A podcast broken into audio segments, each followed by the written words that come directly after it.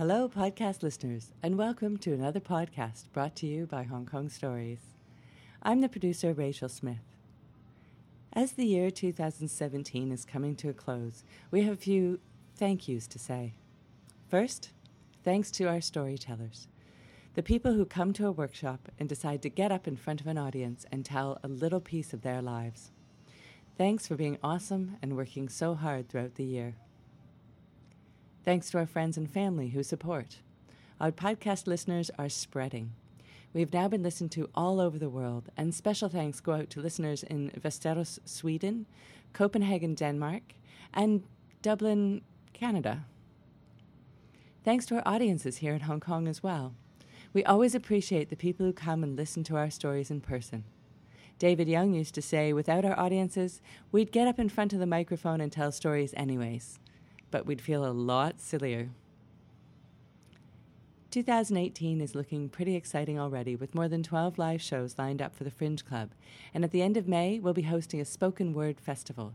Check the website at hongkongstories.com for details.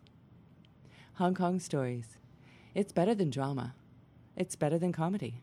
It's real life. Now, this true first person story was told in front of a live audience at the Sheung Wan Civic Center as part of the Hong Kong International Literary Festival 2017. This is Kristen with a cautionary tale of seeking solitude. I am very sensible, especially when I am drunk. and right now, I am really drunk. it's a few years after college, and I've been enjoying myself a bit too much at a New Year's Eve party.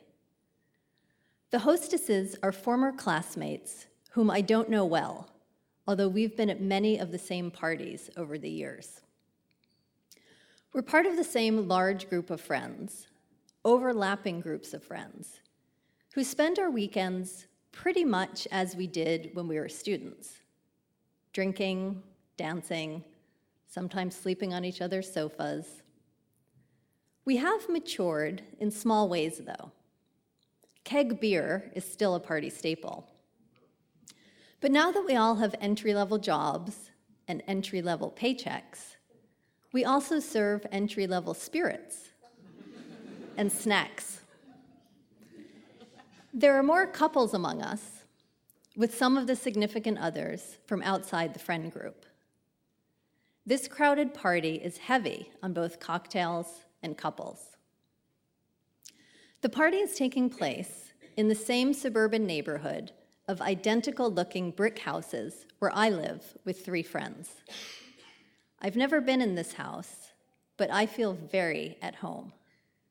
The layout of our houses is exactly the same the same living room and dining room are in the same place on the ground floor, with the same kitchen in between. Right now, these rooms are spinning. I need to lie down. But even in my drunkenness, I know that it is too far and too cold for me to walk home alone. Sensible. But I don't want to drag anyone away from the party to walk home with me mature. I know. I will slip upstairs for just a bit and close my eyes. The party is still in full swing, and no one will notice I'm missing. Genius. Holding the banister, I climb the stairs, swaying as I go. The doors are closed, but I can see that the layout up here is also the same as in my house. I open the door on the left, this is where my bedroom is in my house, and close it behind me without turning on the light.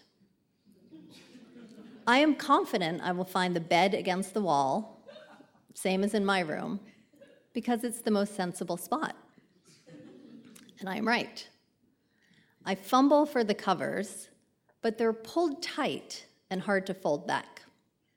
No matter, I curl up at the edge of the bed in my jeans and sweater and slip into that peaceful sleep that's also known as passing out.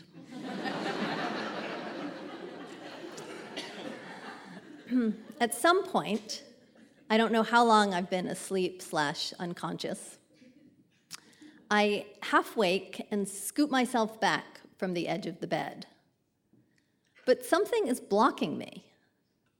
I push harder. Is something pushing back? It's hard to tell what's happening in this dark, disoriented state. Whoa, is something moving?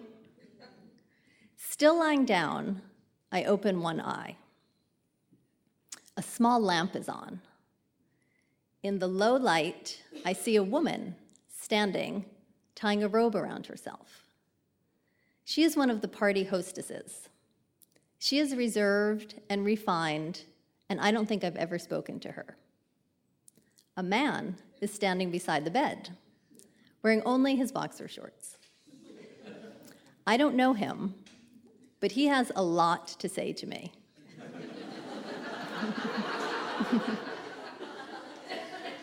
what the hell are you doing? Why are you in here? What is wrong with you? All good questions. I sit up very slowly. My brain is moving even more slowly.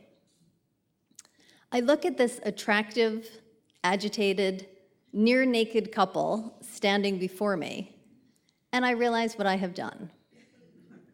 I have climbed into bed with these people,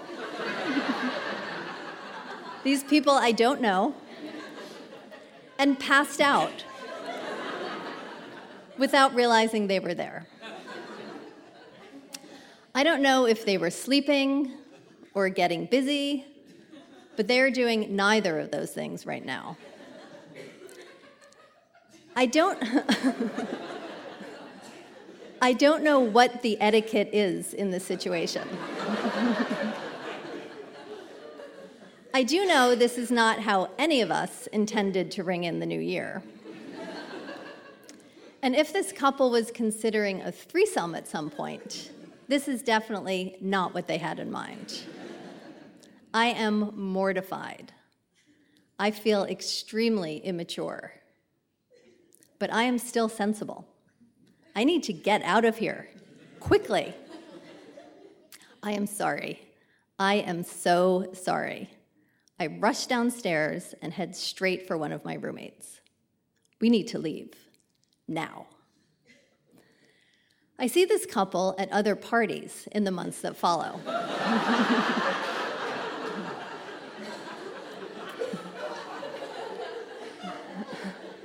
I avoid eye contact. I take circuitous routes through crowded rooms to avoid all contact. We never mention this incident, and we eventually go our separate ways. A lot has happened since then, and I like to think I've become more mature and more sensible. These days, I am rarely drunk. I never pass out at parties and I always check the bed before climbing in.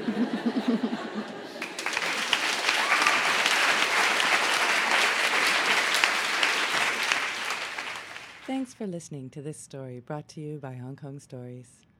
If you want to know more about learning to tell great stories, visit us on hongkongstories.com. If you enjoyed this podcast, please tell your friends. We publish new stories every Wednesday. May your 2018 be filled with wondrous stories and fantastic tales. Everyone has a story to tell.